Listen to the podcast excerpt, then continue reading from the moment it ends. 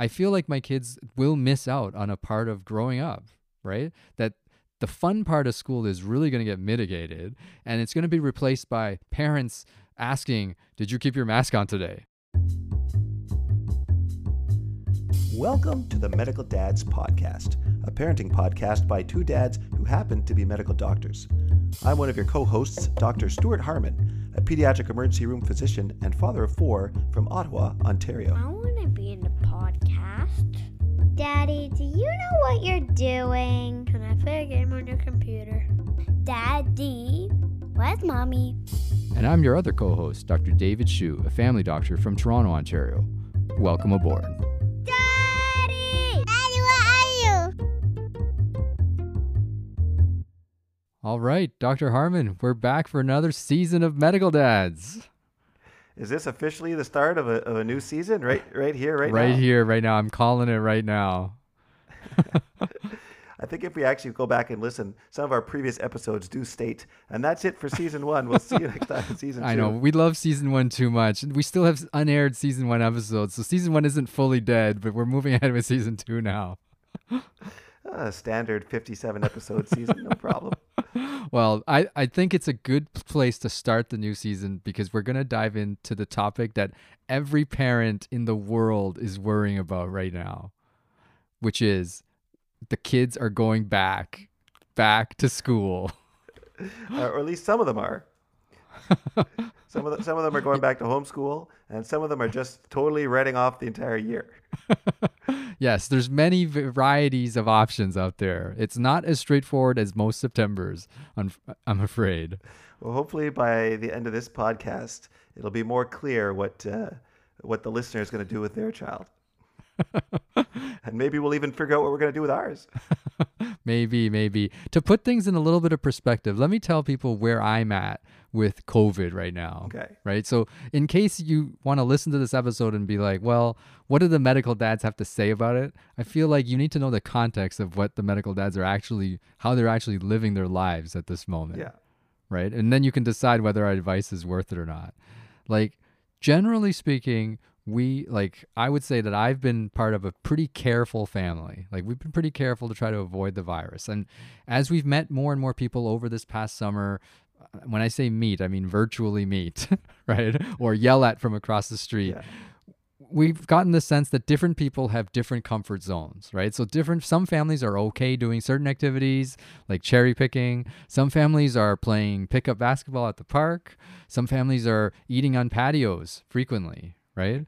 Some families don't do any of those things, right? So every family's risk tolerance is getting played out in public for everyone to see and analyze. You know, like you're walking around, you look at your neighbors, you're like, they're not careful. We're not talking to those people, right?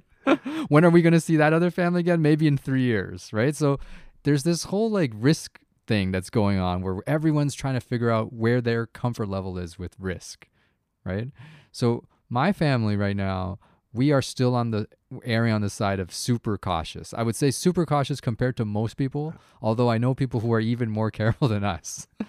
People who are more careful than you, like sealing their children in Ziploc bags. Where I'm at right now is that we have finally decided that it's okay to get takeout food. Like over the last month, we've ventured out and brought home Domino's Pizza a couple times and Pizza Hut. So your your reluctance so far was to actually enter the, the establishment to pick up the food, or this is the first you've been willing to accept food from an from an outside source. Both, both.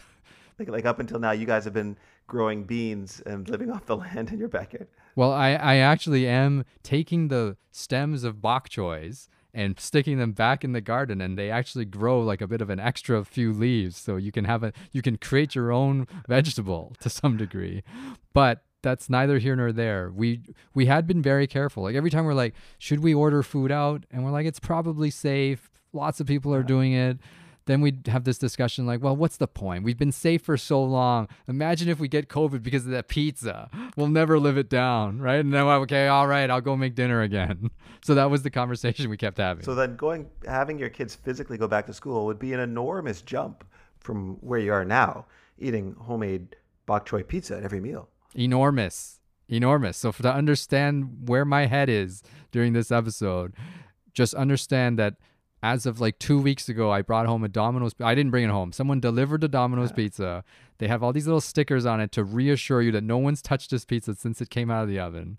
Right. So I, I unpeel these stickers and then I promptly deposit the, the pizza back into my oven at 350 degrees just to cook it a little bit extra. You know?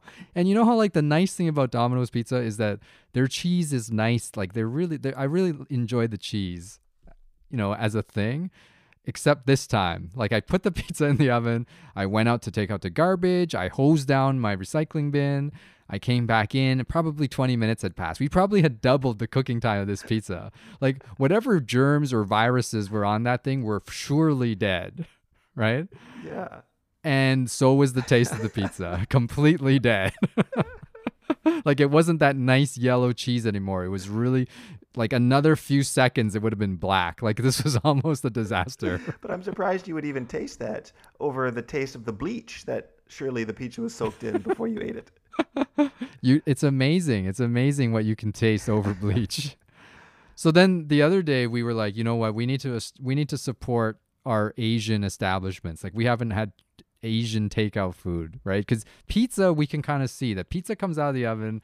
You know in theory someone with a big wooden spatula can pull it out. They don't have to get too close Yeah. to it. You know that works but chinese food is a little bit different right? So we ordered a bunch of these takeout boxes and we're like okay i'm not going to reheat every Right. box right? So we just start eating it and then after about 30 minutes i swear my throat was itchy. Like that that covid just hit me right in the throat i spent the rest of the afternoon doing chores thinking this could be a way of a real bad way to go Oh man, I, that's some fast acting COVID you got there. yeah the worst the worst but i'm fully recovered now and i'm ready to go So, um, when you order the Chinese food, did it come with a, like a COVID swab, like wrapped up next to the chopsticks? Were you able to just like test yourself and send it in right away? Unfortunately, no. Right? In a perfect system, things like that would exist, but not here. So, so our big problem actually is my wife. The reason we went to the restaurant was because before COVID hit, someone gave us a gift card. So I have fifty dollars to burn at this place. She's like, these restaurants are probably going to go out of business, so we got to use it. So we weren't even thinking about like you know we that supporting our business. It was more like let's cash out our fifty dollars before that place goes under. And I go into the restaurant, and sure enough, this place normally is packed. Like lunchtime on a Sunday it's usually got two hundred customers. Right? Right now it's zero. All the chairs are pushed to the wall, and I'm the only person there, and there's one other person waiting for their takeout order. Right? So their business has shrunk by like I don't know, 95% or something, right? And and then I'm thinking and then I give them the gift card and then they start swiping it and I'm wearing like a mask and the and like the face shield and everything. They're swiping they're like, uh, there's a problem with your gift card. I'm like, "Oh man, like why is there a problem with my card?" It's like, "No, no, no. It's our system. It's just a glitch. You can come back next time and use the card." And I'm like, well, what can I do? I can't force them to use the gift card if the computer's not reading Oh. it, right? But I know that when I go home, I'm going to hear about this from medical mom, whose our sole purpose of eating that meal was to burn that $50. And now I have to tell her, we have to eat there again. Oh yeah. Well, I was gonna ask, like, do you want me to go back and edit out the part where you said that you thought you had to support the local Chinese business, yeah, yeah, forget about that. this uh, struggling business on their last legs? I'm sure they're uh, the second they see you come and waving that gift card, they're not exactly like, yes, this is what we needed to honor gift cards. and I, I imagine that machine's gonna keep having glitches until they uh, until they're back in the. Maybe so, maybe so. Well, in that case, it's a race to the death. Their business versus my sore throat. Well, putting aside the discussion on how there are no reported cases of COVID nineteen spreading through food, I, I think it just still speaks to the more like important takeaway point that you know a lot of us have been trying to follow some very strict guidelines. That it certainly seems like going back to school would be flying in the face of everything we had been doing up until now. Absolutely. So let's get into this whole school business because it's August now and the clock is ticking. All parents are on the clock right. now. maybe we should just talk a little bit about why then would anybody why why is there even a push to go back to school? And then, then that might tie into a little bit about well what science is there and maybe what's our opinion on it. But from the point of view of what we're describing right now it would make it sound as if you know there's absolutely no reason to go back to school if it's 10 times more dangerous than ordering a pizza. So, like, why, why, why, why do people want to go back to school so bad? Well, I actually, I don't think there's a really good answer to this question, right? I think that the answer that people want to hear is that the children need to learn and the children's education is suffering. But I don't actually think that's true. That's not the real answer why there's this push, right? I think the push comes from this idea that we've been at home since March, and most people are like, that's long enough. You know, like one month, fine, two months, fine, three months, okay, now we hit summer, but by September, we better be going back, right? So there's this artificial like time periods, you know, that's expiring now and that's saying September, we need to return to some form of normal life, you know?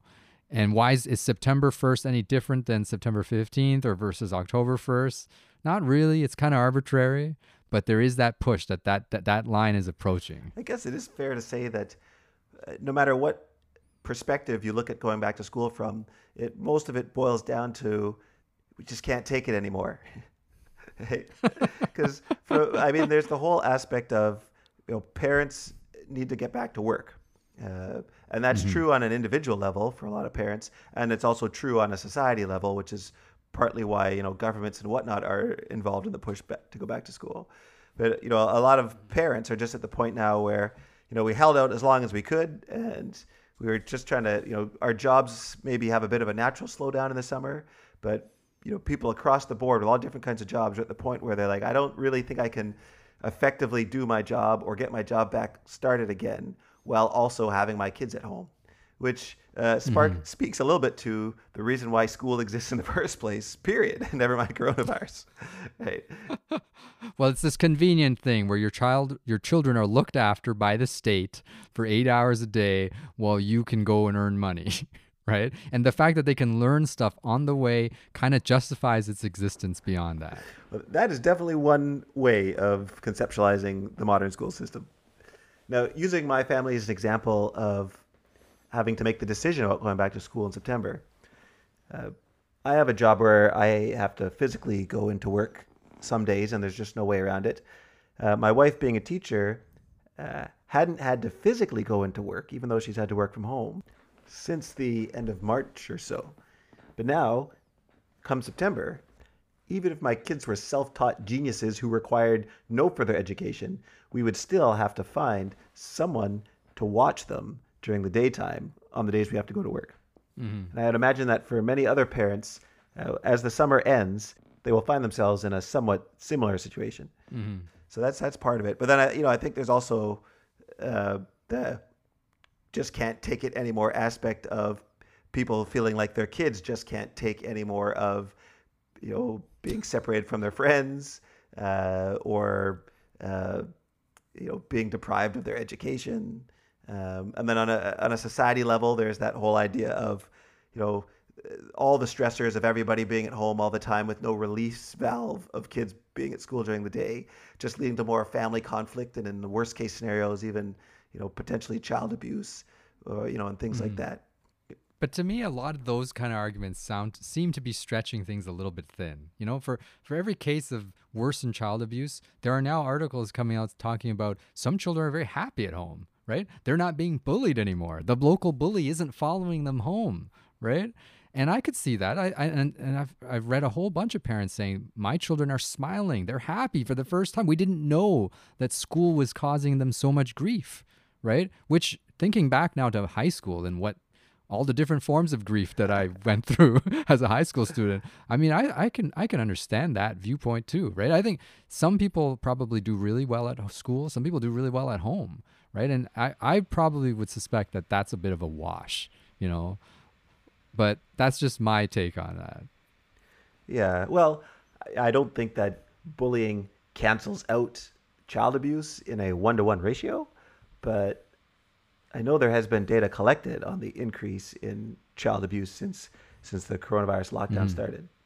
I I don't know if there actually is data on bullying. I'll venture a guess. And medical dads first. There's less bullying while all the kids are at home, but on in line there still could be. Yeah, absolutely. I mean, not not. I certainly I still see kids in the summertime coming to the emergency department because they're being you know cyberbullied. But um, uh, but I think you know in terms of child abuse, there probably aren't there probably isn't less child abuse when kids are at home all the time. Mhm. Uh, but there's Mhm. probably less kids being molested by teachers.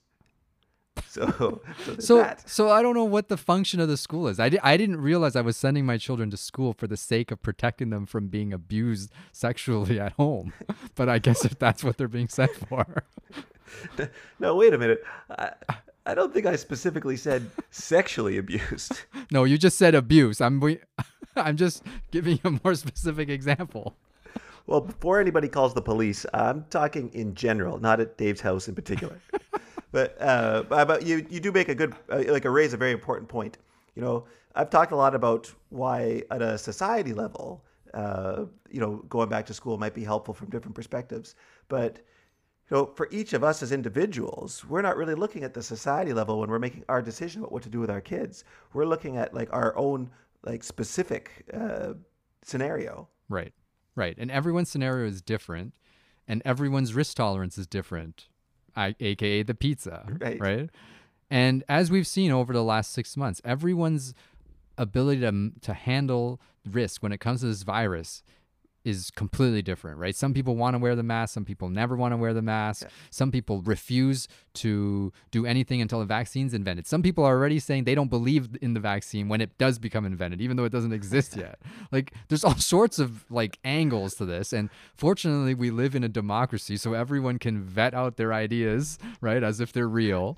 So we're living in this crazy time period, right? Where everyone's got an opinion, no one knows what's going on, and school's starting in a month.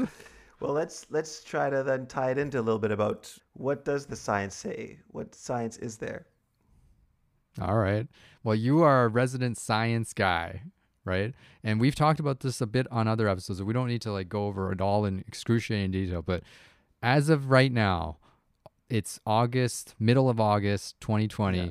What does the science say about how safe it is for children to go back to school, in your opinion? So, you know, I think if the only concern and the only question that people had was how how safe are my kids specifically, then I would say kids under 10 going back to school is going to be very very safe. Yeah.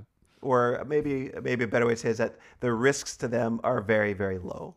Right. So to them themselves, they rarely will get serious consequences of COVID. That's right. From what we've seen so That's far. That's right. Um, and you know, there's there's there's some countries where kids haven't haven't ever stopped going to school. You know, like Sweden has kept their kids in school during the whole crisis. Um, And there are countries where kids were out of school but have already started to go back a bit earlier than we have. So there is some data to be gleaned from that. And uh, although there's definitely a lot of flaws with the methods, uh, and there's a lot of difficulty interpreting data that's all collected retrospectively, but what you can say is that uh, there's very clear evidence that for kids less than 10, one, they don't uh, tend to get very severe symptoms. You know, for them to have very severe symptoms from coronavirus or COVID 19 is very, very, very small, very rare. Uh, they also don't get, they don't pick up the virus as easily as older people do. You know, their their chance of actually getting infection is probably like a third of an adult in this similar scenario, uh, and they don't transmit the virus as easily, um, which doesn't mean they don't transmit it at all. But you know, all those factors combined, I would say, mean that when your kid goes back to school, uh, the chance of them getting coronavirus may not be uh, certainly the chance of getting coronavirus at all is not necessarily going to be small, and that's going to depend a lot on what's COVID like in your community. But if you don't have a lot of COVID floating in your community, then the chance your kid's going to get it at school is small. But even if they do get it, uh, the chance that it's actually going to lead to some serious harm to them is is very low. So if that's your only worry, then I don't think you have mm-hmm. too much to lose sleep over. Right. Although some of the newer, there's all these studies floating around, so you don't really know who to believe and who not to, right? Like, especially as we get closer to school, suddenly there's more studies about children coming out into the news. And I was hearing that some people are starting to say kids do carry the virus. Like they've there's been studies where they've measured, you know, they've swabbed people and the kids are carrying the virus in a higher amount than previously they'd thought. But they're not sick. They're just carrying it. Yeah. So I've heard that, but again, these these kind of data are small sample sizes. Well, the, the idea that kids are carrying the virus doesn't really contradict what was previously thought about how easily they transmit the virus or about how severe their symptoms are. Um, I, uh, my opinion, what I think we're going to find once you start getting large numbers of kids in school across the entire world, is that people are going to realize, yep, they ca- they transmitted enough. uh, that it spreads from kid to kid. But I don't think we're Mhm. going to see a big change in uh, our understanding of, of how sick they tend to get. Because there's certainly been enough kids who've gotten coronavirus to suggest that, you know, the percentage of them that get very sick is very different than adults. Sure. Although it can still happen. So that one of the problems with this type of stuff is, you know, like especially like when I look at these kind of data, I always try to I, I hear the study and then I try to think, how does it relate to me? Right. Right.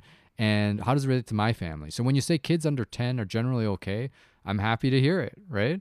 But then you say, okay, what's the actual number that get really sick? It's not 0.001. There is an actual number. Like how many kids actually get seriously sick out of under age 10, you think? Oh, I would actually say it probably is like, like, like a percent of a percent of kids under 10 who are otherwise completely healthy who get seriously sick. And at the end of the Mm. day, it's actually the coronavirus that made them sick, and not just that they were sick with something else, but then also tested Okay. positive for coronavirus. The So the number's very, very low yeah, yeah, in that, the under that 10 there is. group. I mean, you know, influenza kills children. You know, like the Mhm. ki- children who are completely seemingly fine get like uh, carditis. Uh, you know, their heart muscle inflame gets inflamed, and they die. Like I've actually seen that Right. happen. So Right. you know, so I'm hardly going to say that that no, no bad thing can happen from coronavirus, but it is it is so rare for something like that to happen that other than doing what you can do, you don't otherwise make a big change into your routine because of influenza, uh, and you don't otherwise. I don't think that is the reason to worry about coronavirus. That Fair enough. yeah, I think that's that's my thought on just how risky is it to to, to, to your child's life. You know. How about to the slightly older age group? Like if we go past 10, now the risk starts to go up a little bit. Yeah, yeah. I think uh, you know you're still much safer being under 18 uh, than you are being you know over 50. Uh, but it's really the under 10 where you could say, yeah, like their their symptomatology seems to be fairly mild. I think as you start to get to the upper end of being a teenager, then your risks are going to be very similar to someone in their 20s. Okay. So that's what the science tells us.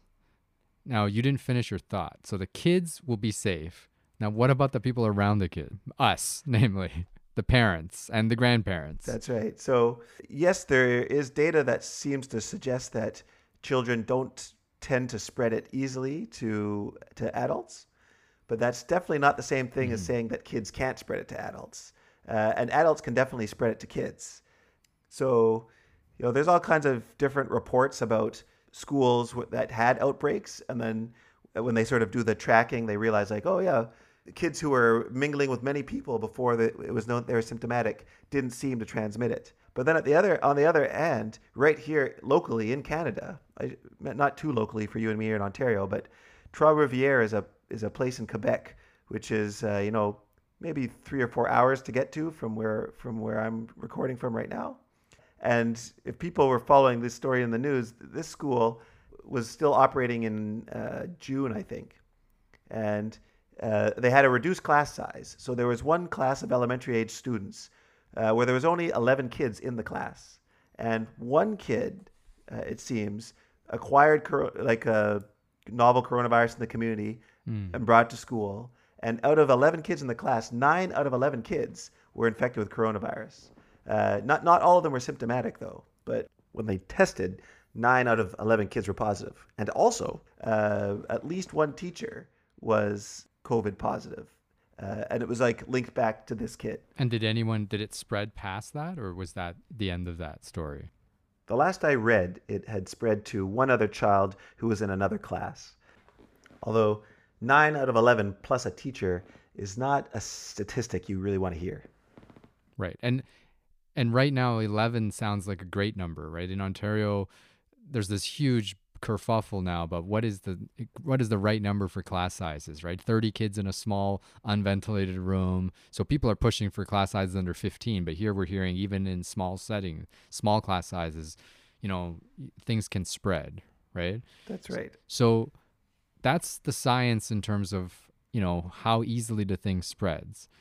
What the science also tells us is there's stuff we can do to prevent spread. As, you know, it's in imperfect science, but there are things we can do to minimize our risk, right? If our children are in school. Well, yeah, that's true. What we, what was your thought on that?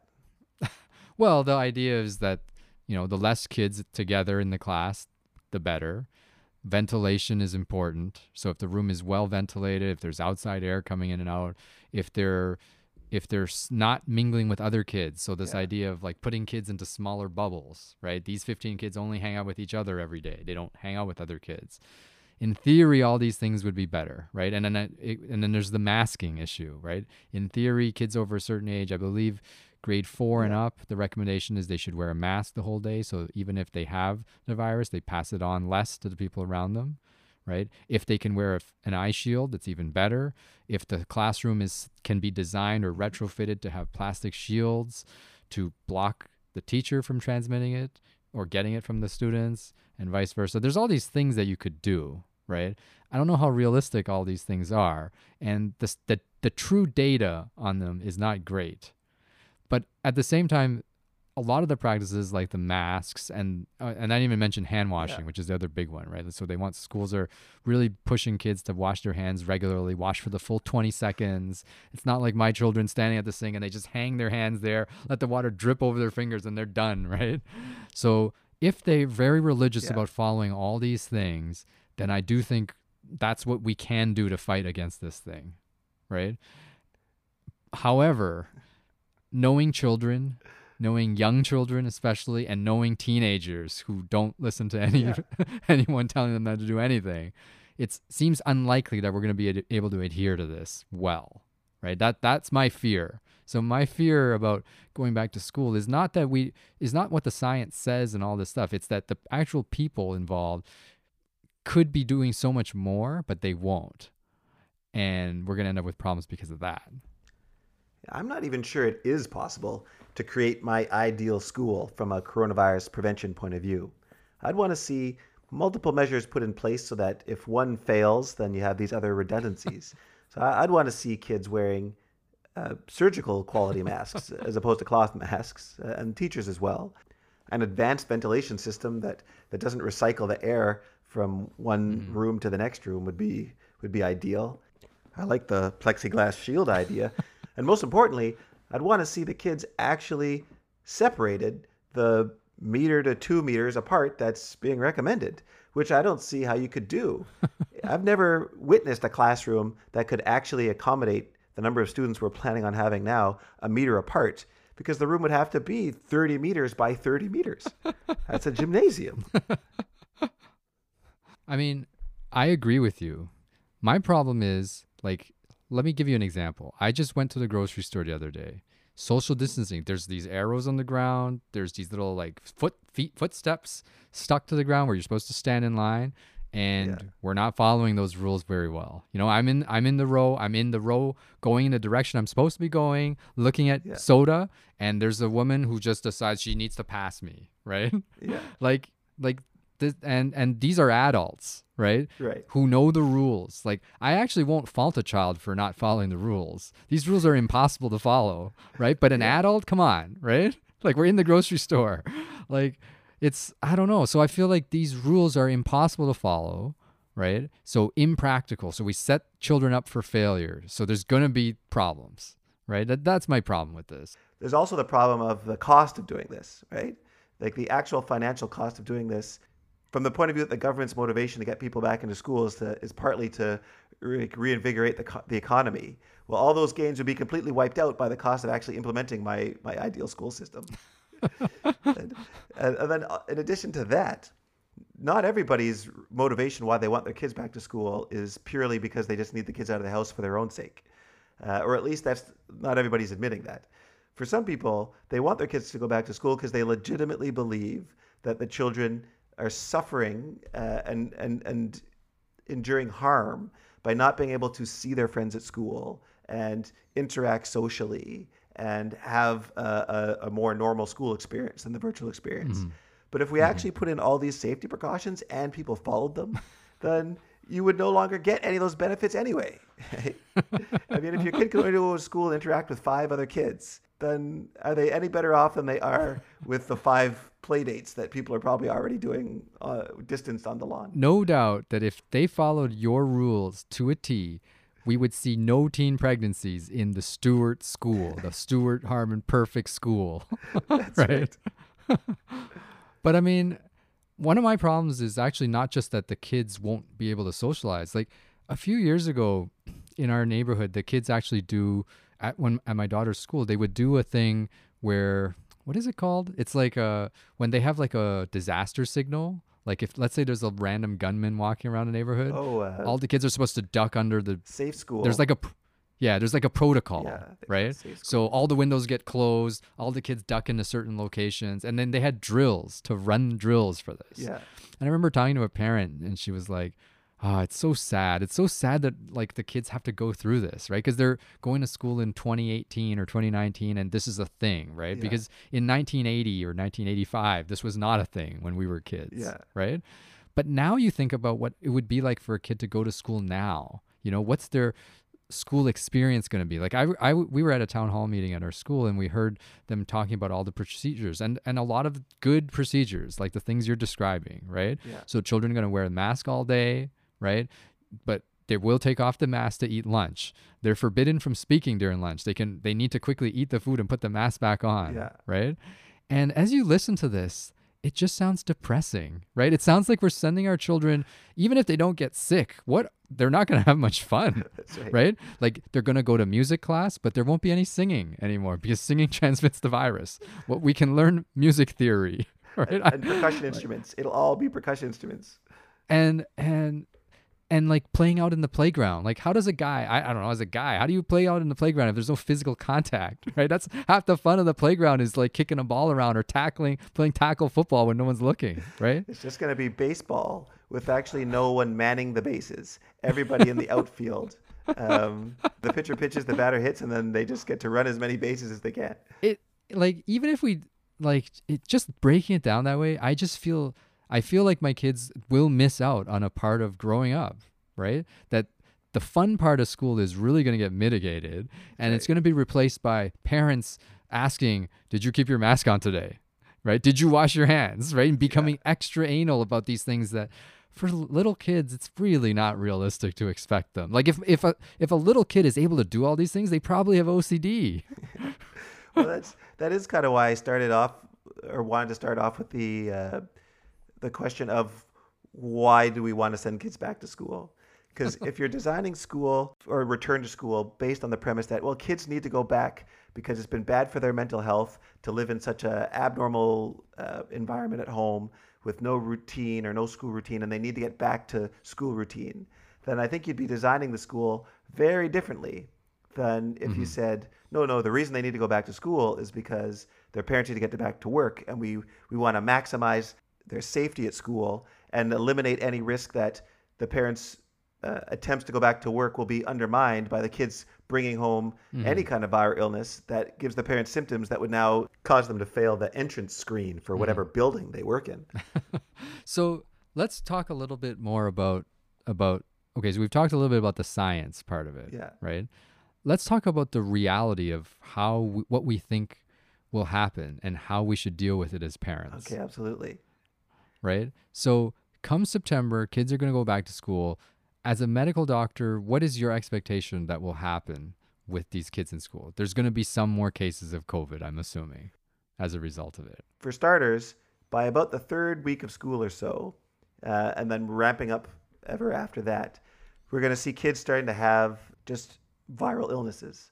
You know, the, the usual viral illness that you would usually get runny nose, congestion, some sore throat, uh, and some kids are going to start having fevers. And that's not because they're going to all be having coronavirus. That's because all the usual viruses that are out there are still circulating around out there. And uh, part of the reason I say this is that in my actual job in the emergency department, I've been seeing uh, over the last month kids coming in with fever, uh, and quite a few of them, and they're they're Right. not testing positive for coronavirus. Uh, so they just have the usual viral illnesses, despite the fact that supposedly all summer long people have been in this sort of uh, lockdown or or they've been doing social distancing and taking all these precautions that theoretically should have stopped all those viruses from from spreading.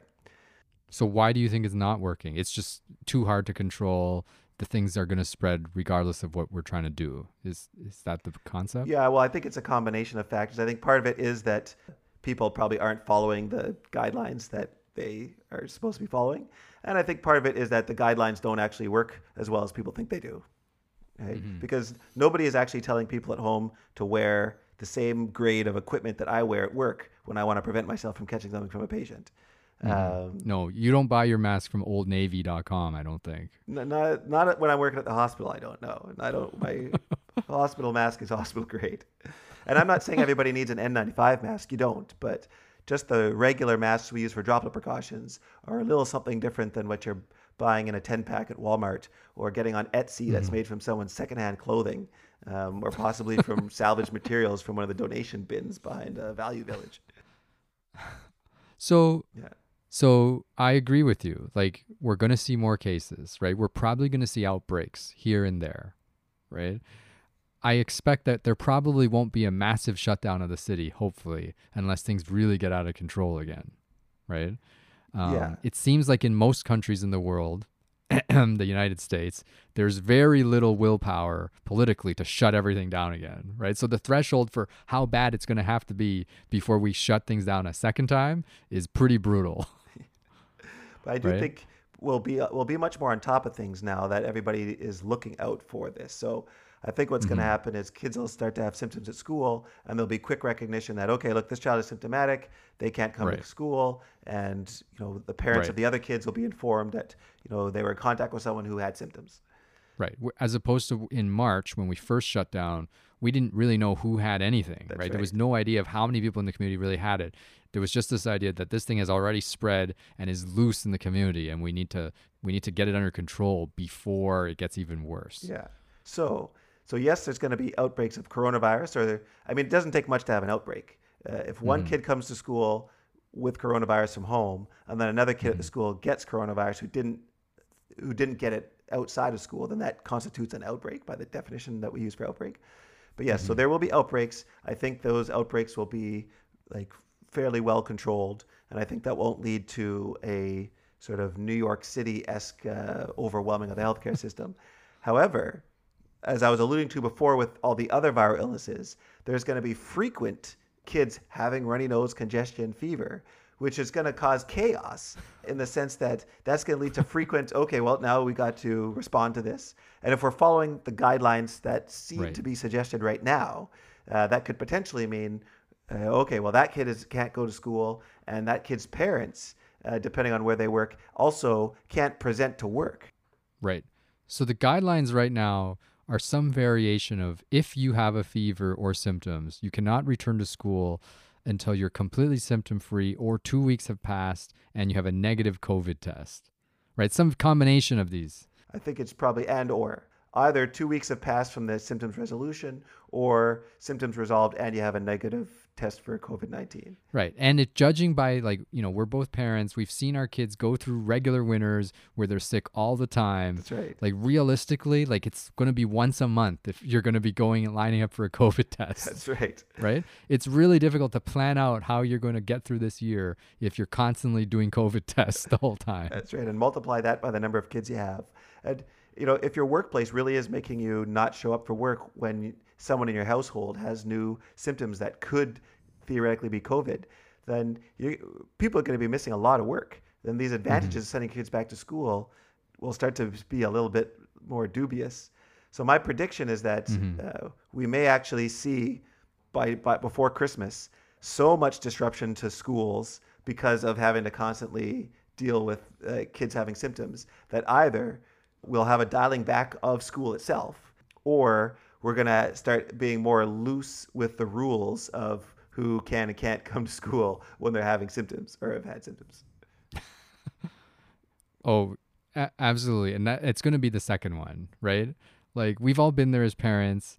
Like the first time your kid gets sick, you're like, Yeah. should I really bring them to the preschool? I don't want to be that parent. You know, by the by the That's right. 18th time they're sick, you're just shuffling them off into the school, That's right? They made it the first 17 times. They'll be okay this time.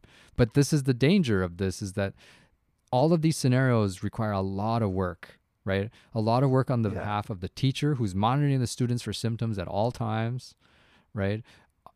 A lot of work for public health, a lot of work for the lab, a lot of work for the doctors. Everyone is going to be trying to track these kids and track the parents to ensure that there's not you know that the the cases get found quickly but in order to do that it's going to be a lot of excess tracking Yeah. Yeah, absolutely. Here's a fun t- informational tidbit. Uh, here in Ontario, people have had to register their kids for school by now. People who intend to send their kids to school, uh, or people who, who haven't for that matter, have had to let the school boards know either I'm doing some kind of homeschool option or I'm sending them to physical school. And the numbers are, are in now, and about 20, almost 25% of kids in elementary school have already declared that they're going to be staying home and doing school hmm. from home. And 21%, almost one in five, or almost like close to 20% of high school students have said the same, that they will not be in school. Hmm. So already the class sizes are going to be diminished by that much. And I imagine that a lot of parents have done what we did at my house, which is when we weren't sure, we signed up and said, yep, we're sending our kids to school, knowing that if we change our minds later, it's probably much easier to pull your kids out of school when they're registered than it is to put them into school when they weren't. So, what is the medical dad's? Well, let's do medical dad Ottawa. What is your advice for parents as of today, like who are thinking about this issue, you know, and they're kind of wrestling with the choices of what to do? Like, what would you tell them beyond what we've already said? I guess we already talked about uh, the question of, well, should you send your kid to school or not? And that's going to be a very individualized uh, decision to make.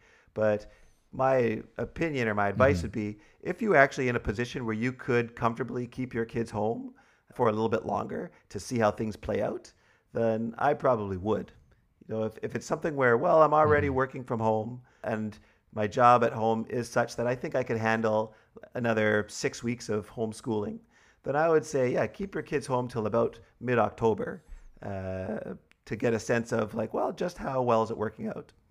Um, but that's not to say that if you're not in the situation where you can keep your kids home, that you should be panicked or afraid or uh, you know freaking out right now.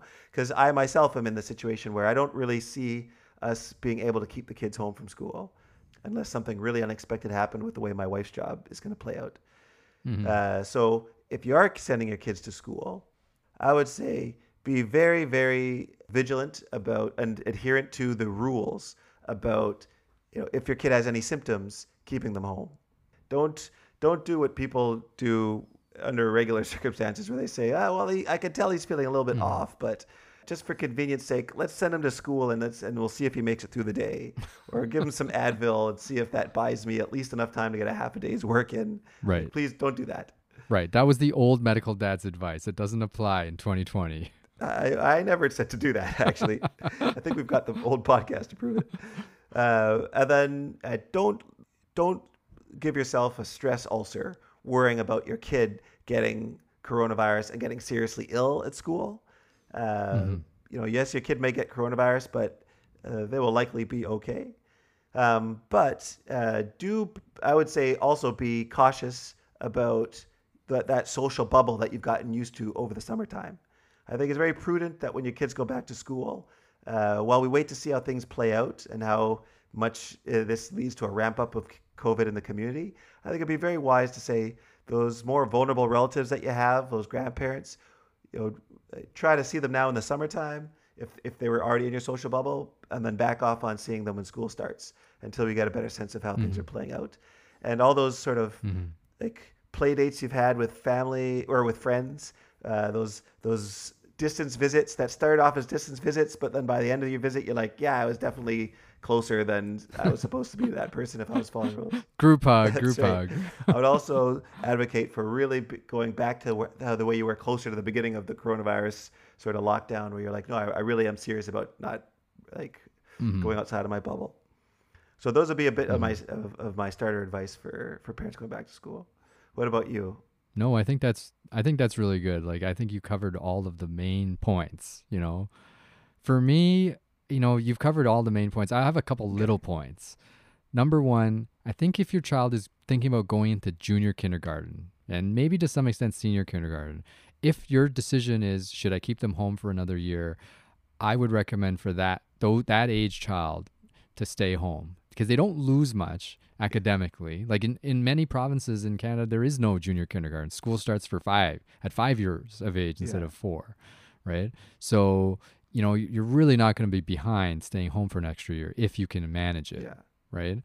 And that age group just very difficult to manage. You know, between the runny noses, they're not going to be wearing masks. They can't uh, socially distance from the teacher or the other kids in the class. It's not Yeah. realistic. It's they're it's not going to accomplish that much for them to go. So th- I've been reading that there are a lot of parents of that age group thinking about keeping Yeah. their kids home. I definitely don't see a huge rush to force the kids to back into school at Yeah. that age. Similarly, at the top end of the food chain, the university Yeah. students, you know, I've been thinking about university a lot lately, and because I've been reading these articles about, you know, people are thinking, you know, they got into university. I mean, a lot of these articles are American, right? So they're looking at a sixty thousand dollar bill, and now the school's telling them, "We're just gonna, you're gonna learn online, right? You don't need to come to campus, but please send in your right. checks." So another good time to take a gap year or, or two in life is university age. You know, whether you're 23 entering the workforce or 22, probably at the end of the day, you're not even going to remember the difference when you're when you're 65, right? And contrary to popular opinion, because my mom was really big on me like getting through school as quickly as possible because she wanted my earning time of life to be as long as possible. contrary to her advice, I say if you're in the university age, there may be other ways for you to, you know, use your time this year, right. right? This may not be the best time to be sending in those big checks because you're not going to get exactly the university experience you were hoping for. Now's the time to take a year off and travel through Europe. Oh, uh, wait, no. Uh, I guess guess you want to do that. But, online, travel online.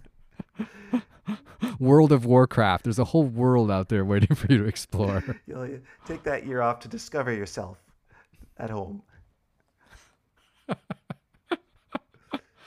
I mean, I mean, I, in terms of other things, I mean, I wanted to talk a little bit about after school activities. Like, there's this whole other thing. Like, and and those are those activities are ramping Yeah. up too, right? In theory, as parents feel comfortable sending their kids to school with social distancing, then what's to stop them from sending them to an after school robotics lesson or an after school piano lesson, right? That's the next thing that's going to Yeah. open up.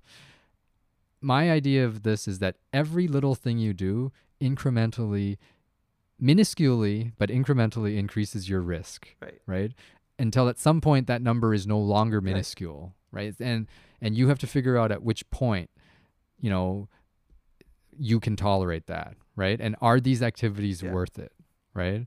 And during this break and this time at home my conclusion is that a lot of the things just aren't worth it you know? So i don't know. Like every parent will come to this issue from a different vantage point but i do feel I agree with you wholeheartedly. If you have the means and you're comfortable keeping your kids at home a little bit longer, my advice to my patients is always don't be the test subjects. You know, don't be patient zero out the door. Like, I gotta run, I gotta get into school Yeah. first, right? I wanna pick my seat. This is not the year that you wanna be the first guy in the classroom, right? And generally, when it comes to med, you know, trying out experimental therapies, new medications, uh, all these things, like, you just don't wanna be first, right? And as Stu said, if two or three months from now we see, okay, we're getting a little bit of outbreaks in the community, but it's nothing major, most of the kids are okay, then, you know, go to school in November, go to school in January, right? Enjoy it, right? And then you wouldn't, you have skipped this part that's a little bit uncertain. And heaven forbid things don't go that well, you'll have Yeah. missed it. Well, it'll be fun to listen to this podcast in another three months and see uh, like how much has changed. Because right now things are still very much in flux. Uh, my wife, as a high school teacher, still doesn't really know ex- what what uh, is going to happen in terms of even her schedule or how they're going to manage things in the school. Well, what's the, I mean, the teachers is a very specific other thing that we didn't really talk mm-hmm. about, right? The children we feel will be relatively safe, but we do feel like the teachers could catch the illness from the Yes. children, right? And so there's many teachers who are very worried about going back. Like they don't really want to be there either. Yeah, There's a lot of teachers who are taking a gap year right now, taking that time to discover themselves. So I mean, but that is a legit thing, right? And I un- I understand the situation that the teachers and the school board and the politicians are in, right? Right. It's not an easy situation. We're all just kind of making this up as we go along as best we can.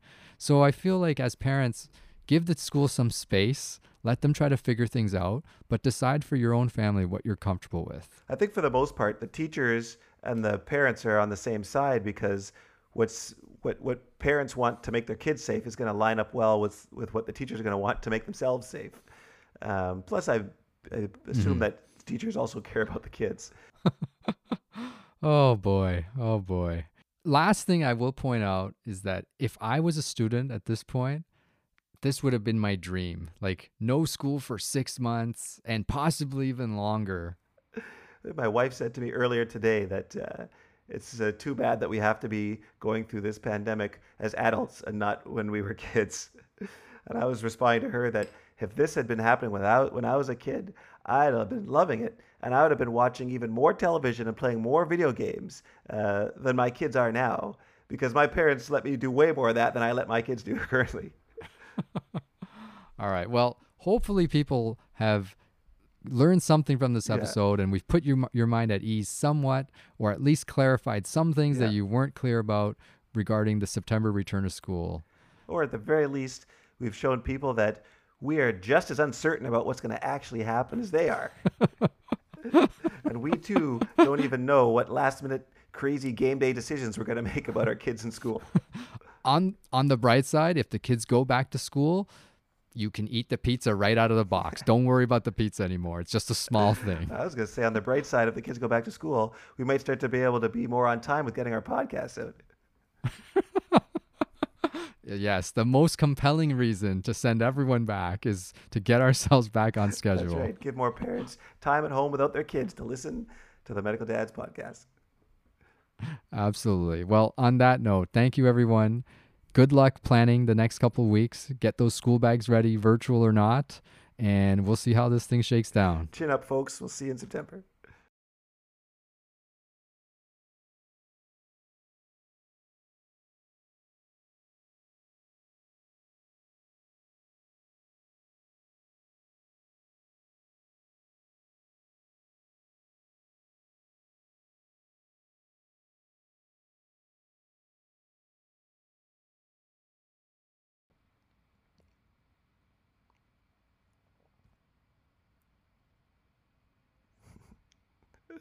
At least we'll have a generation of kids who know how to enjoy a crisis.